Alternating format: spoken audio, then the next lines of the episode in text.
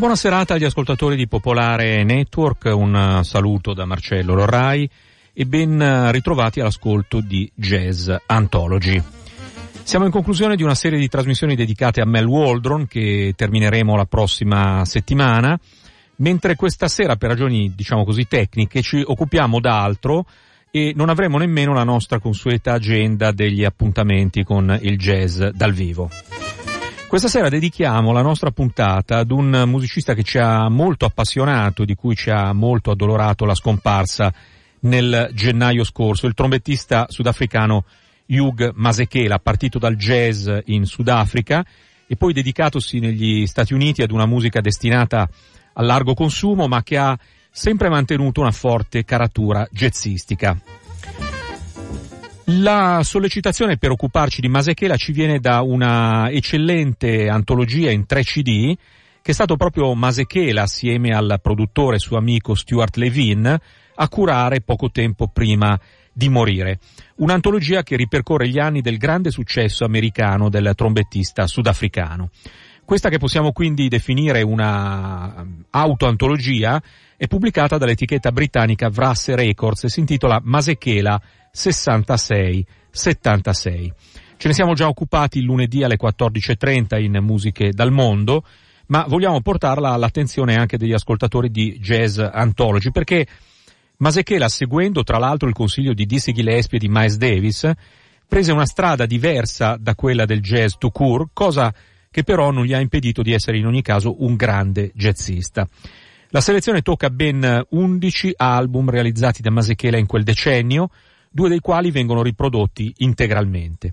Il primo di questi undici album coincide con la nascita della Cisa Records, è il primo album pubblicato dall'etichetta creata da Stuart Levin e si intitola The Emanci- Emancipation of Hugh Masekela. Il brano che ascoltiamo è Alese le di Cana. Alese le di Cana, come la di Samuel che serrame. Alese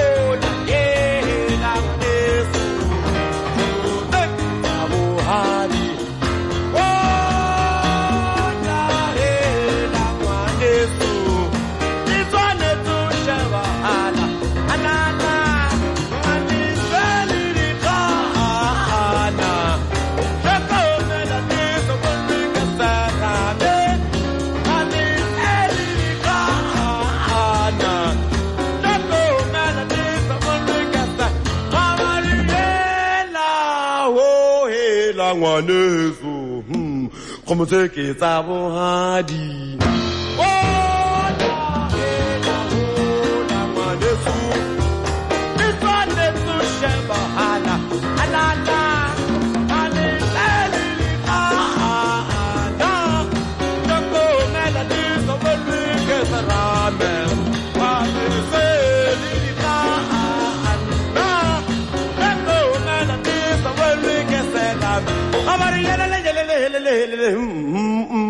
Yesu, oh, como se é que sabe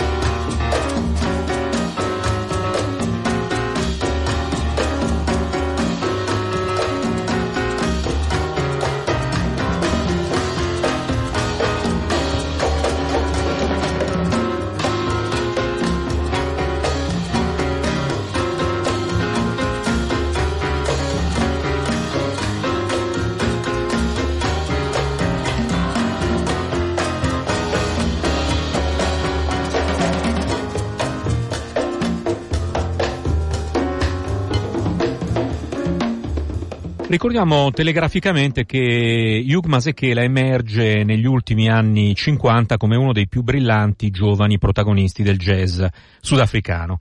Collabora con Miriam Makeba e fa parte del cast di King Kong, un musical che fa epoca in Sudafrica. Nel 60 Masekela approda a New York, sia perché la politica di apartheid si sta inasprendo e molti musicisti, tra cui la Makeba, scelgono l'esilio, sia perché il trombettista sogna di inserirsi nel mondo del jazz americano. Ma tanto Harry Belafonte che lo aiuta, tanto due suoi idoli, due trombettisti come lui, Dizzy Gillespie e Miles Davis, gli fanno presente che più che fare jazz, Masechela farebbe bene a fare qualcosa di più originale che rispecchi anche la musica del paese che ha lasciato. È proprio in collaborazione con Stuart Levine, con cui Masechela condivide la passione per il jazz ma anche quella per i Beatles e per la black music della Motown, che comincia a maturare la formula vincente, i cui ingredienti sono appunto jazz, musica sudafricana, pop, funk e soul. Nel 66 Masechela è uno dei nomi di spicco al Festival di Watts, che viene messo in piedi da organizzazioni che lottano contro la povertà e da organizzazioni afroamericane nell'anniversario della rivolta di Watts, Los Angeles, dell'anno prima. The Emancipation of Hugh Masekela, inciso nell'autunno del 66, ha un immediato successo a Los Angeles, dove ha la sua base Stuart Levine. Al titolo è associato un Masekela che in copertina è ritratto con una barba e un cilindro all'Abramo Lincoln, ragione per cui il disco viene boicottato negli stati del sud dai distributori. Ma l'album fa poi breccia anche a livello nazionale, attirando l'attenzione sul trombettista. Forte di questo risultato, Masekela mette in piedi una nuova band con cui suona a Monterey Pop e nel settembre del 67 incide dal vivo in un famoso club di Los Angeles, il Whiskey a Go Go, dove Masekela tiene banco per più di un mese, un nuovo album, Hugh Masekela is Alive and Well a The Whiskey. Ecco da quell'album Son of Ice Bag.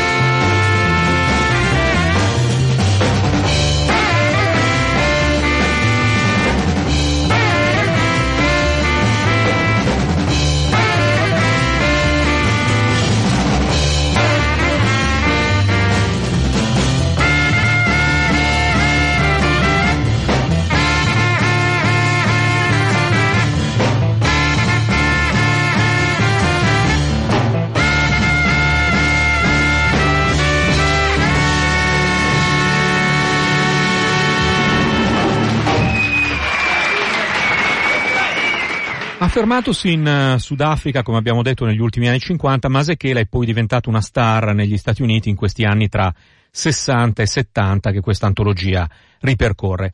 Ma al di fuori degli Stati Uniti e del Sudafrica, nel resto del mondo, Masekela viene scoperto negli 80 complice da un lato l'emergere della nuova musica africana e della world music, di cui Masechela diventa un riferimento, e il crescere della mobilitazione internazionale contro l'apartheid, di cui Masechela diventa un simbolo.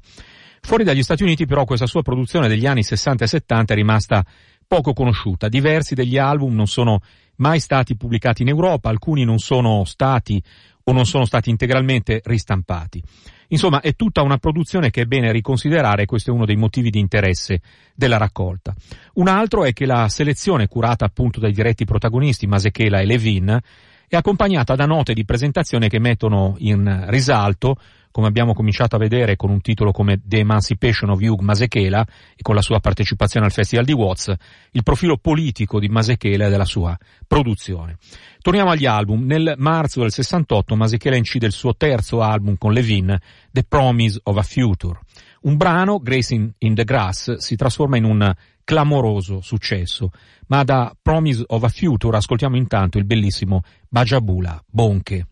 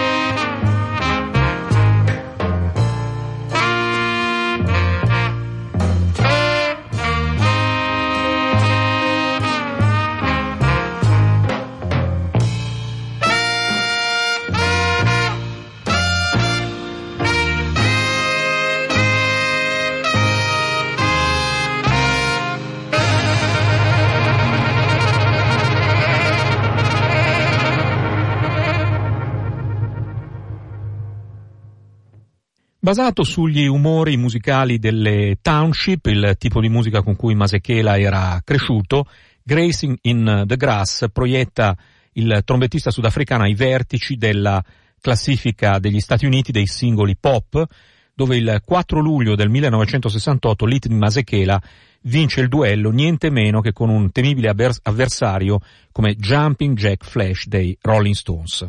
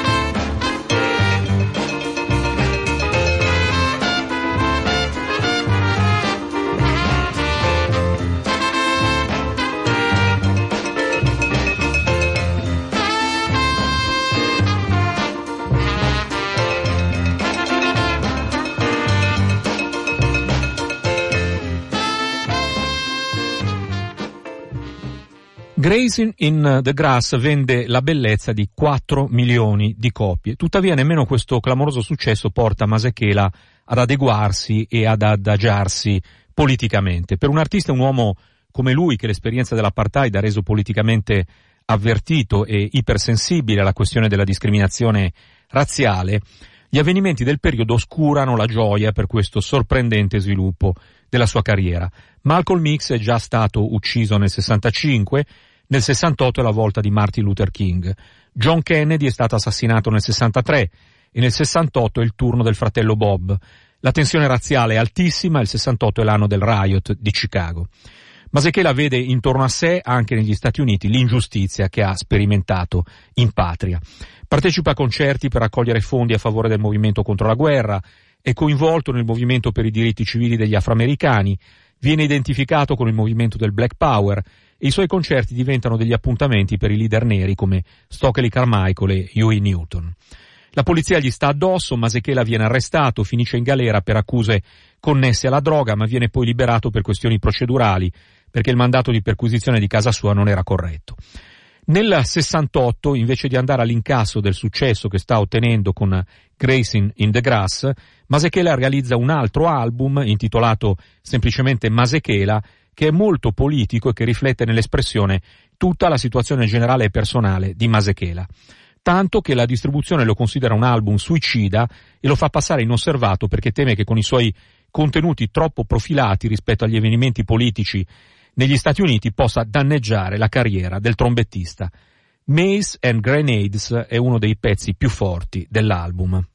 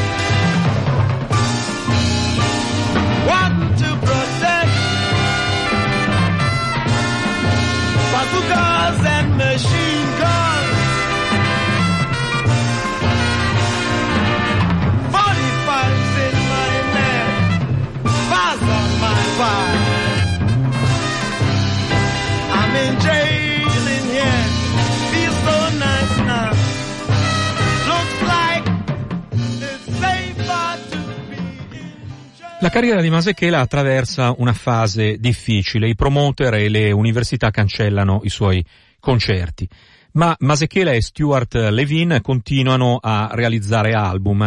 E Levin fa anche un accordo di distribuzione dei dischi della sua etichetta, la Cisa, attraverso la Motown.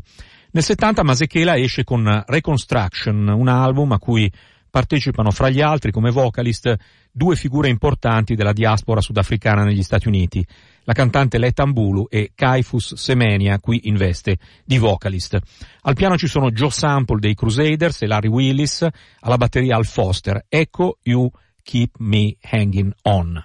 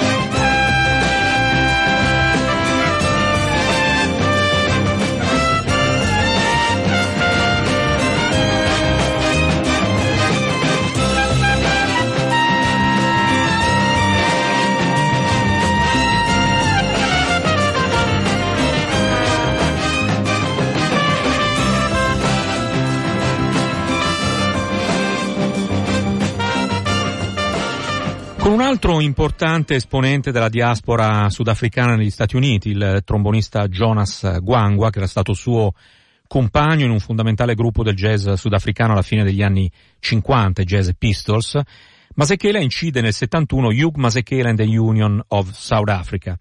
Nella ritmica ci sono sempre musicisti dei Crusaders.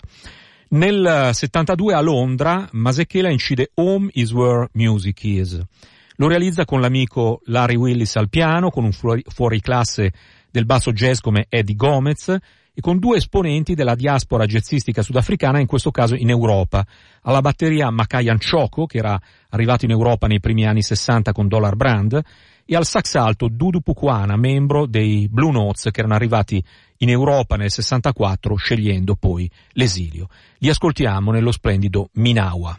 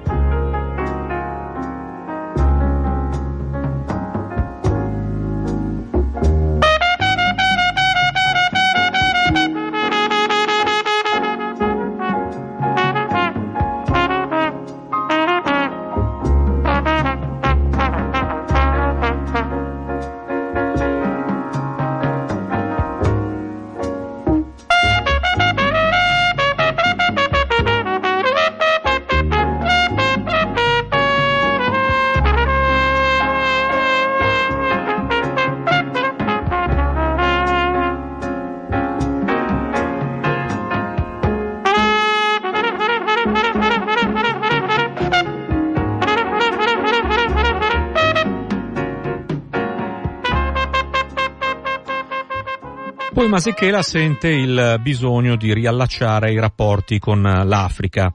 Nel 73, dopo 13 anni negli Stati Uniti, Masechela si reca in Africa occidentale in cerca di ispirazione di musicisti con cui suonare. Va in Guinea, dove dagli Stati Uniti si è trasferita a vivere con il nuovo marito Stokely Carmichael, uno dei grandi leader del Black Power, la ex moglie di Masechela, Miriam Makeba. Va in Zaire, in Liberia, in Ghana e in Nigeria. In Liberia lo raggiunge il produttore amico Stuart Levin e assieme vanno a Lagos ospiti di Fela Kuti. Dopo un mese alla corte di Fela, nella sua Calacuta Republic, e passando le notti al club di Fela, lo Shrine, dove Masechela si unisce alla band del re dell'Afrobeat, Fela li porta ad Accra, in Ghana, a vedere un gruppo in un club della città, gli Ezzolé Sounds. Masechela e Levin ne restano entusiasti, Masechela passa un mese suonando praticamente ogni notte con loro, e intanto Fela combina una registrazione di Masechela con il gruppo negli studi della EMI a Lagos. Poi gli Ezzolé Sounds raggiungono Masechela negli Stati Uniti per un tour che prende il via nel gennaio del 74. Masechela Introducing Ezzolé Sounds è uno dei due album che questa antologia riporta integralmente. Il brano che ascoltiamo si intitola When.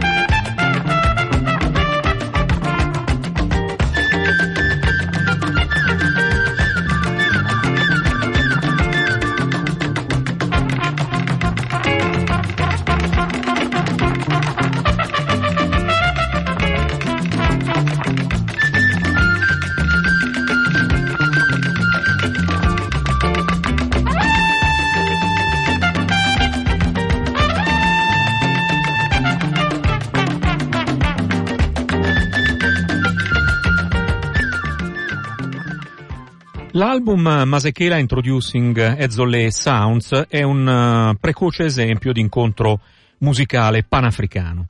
L'operazione però non è confortata da sufficienti riscontri commerciali, allora Masekela e Levin corrono ai ripari provvedendo brillantemente a correggere il tiro con l'album successivo, I'm Not Afraid, inciso nel 74 in cui ai musicisti africani di Ezzole Sounds affiancano dei fuoriclasse come il tastierista Joe Sample, il batterista Stick Super, colonne del popolare gruppo jazz funk dei Crusaders.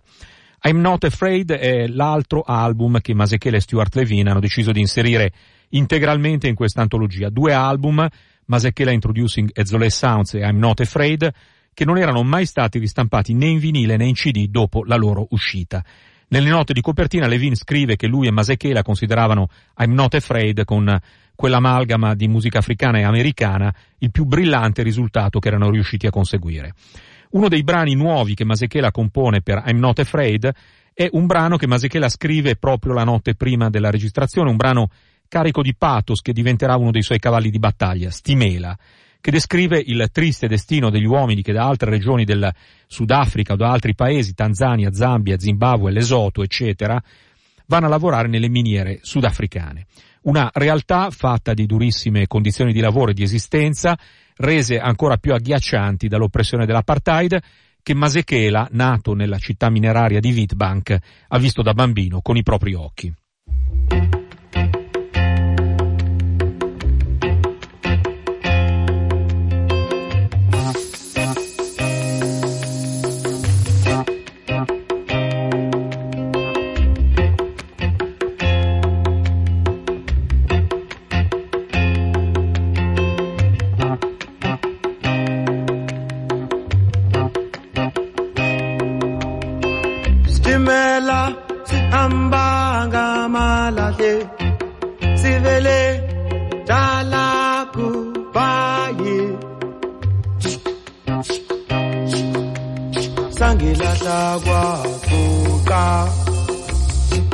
bathi sizomba malahla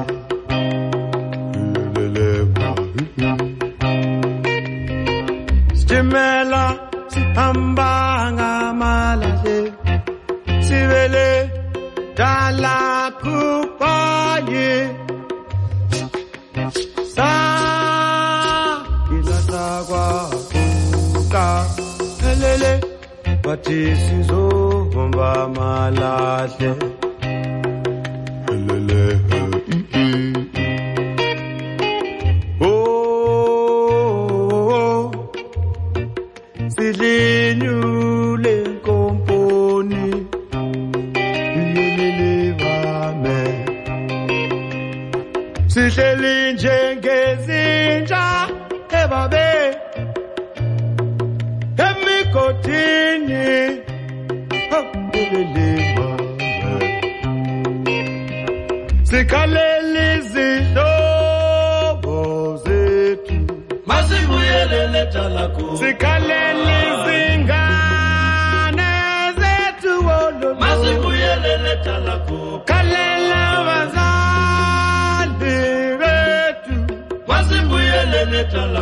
Kalela wafasi etu warubelele yenene wasibuyelele talaku Timela sihambanga malavyo Sibele talaku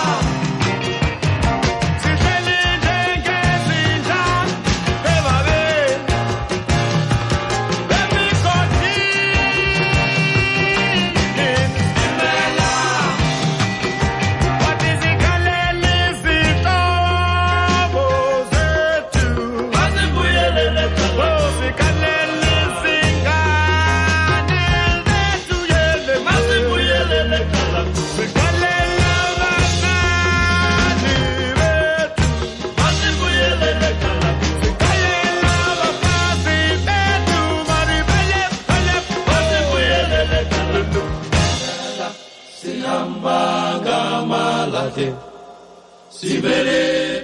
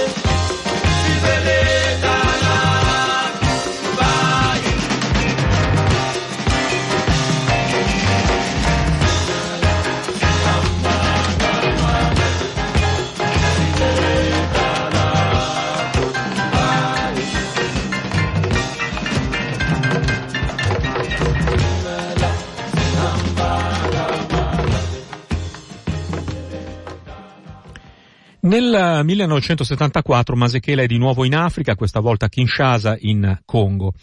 Sono proprio lui e Stuart Levine ad avere l'idea e ad essere i selezionatori del cast della tre notti di concerti che si tengono nella capitale dello Zaire in occasione dell'epico incontro Muhammad Ali-George Foreman.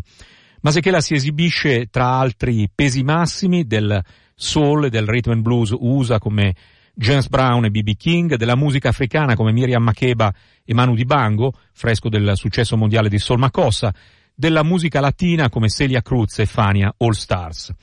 Tornato negli USA alla fine dell'estate del 74, Masechera forma una nuova band con alcuni dei musicisti di Ezzolé e con altri musicisti del Ghana e della Nigeria, con cui incide nel 75-76 l'album The Boys Doing It e con l'aggiunta del brasiliano Sivuca Colonial Man, entrambi usciti per la nuova etichetta Casablanca, gli ultimi due album considerati da questa antologia. Album in cui Masechela anima un'originale e godibilissima formula, pionieristico esempio di musica afro introdotta nel consumo occidentale, si conferma, dopo gli esperimenti degli anni 60, come un caso interessantissimo di easy listening che offre però un'espressione di grande sostanza e un universo poetico inconfondibile. Una musica che oltre che di jazz e di Sudafrica si nutre di soul, funk e di Brasile e che si presenta sulla scena americana con una vitale carica di novità anticipando il fenomeno della world music che si affermerà negli anni Ottanta e di cui lo stesso Masechera sarà uno dei maggiori protagonisti. Lasciamo Masechela e questa splendida antologia, Masechela 66-76, con il brano che dà il titolo a The Boys Doing It. Grazie per l'ascolto da Marcello Lorrai con Jazz Anthology, appuntamento a lunedì prossimo alle 23 oppure quando vi viene più comodo in podcast.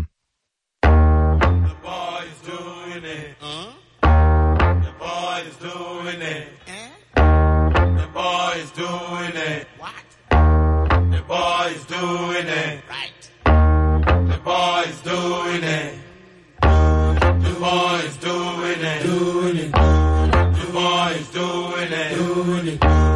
The boys doing it. Doing it.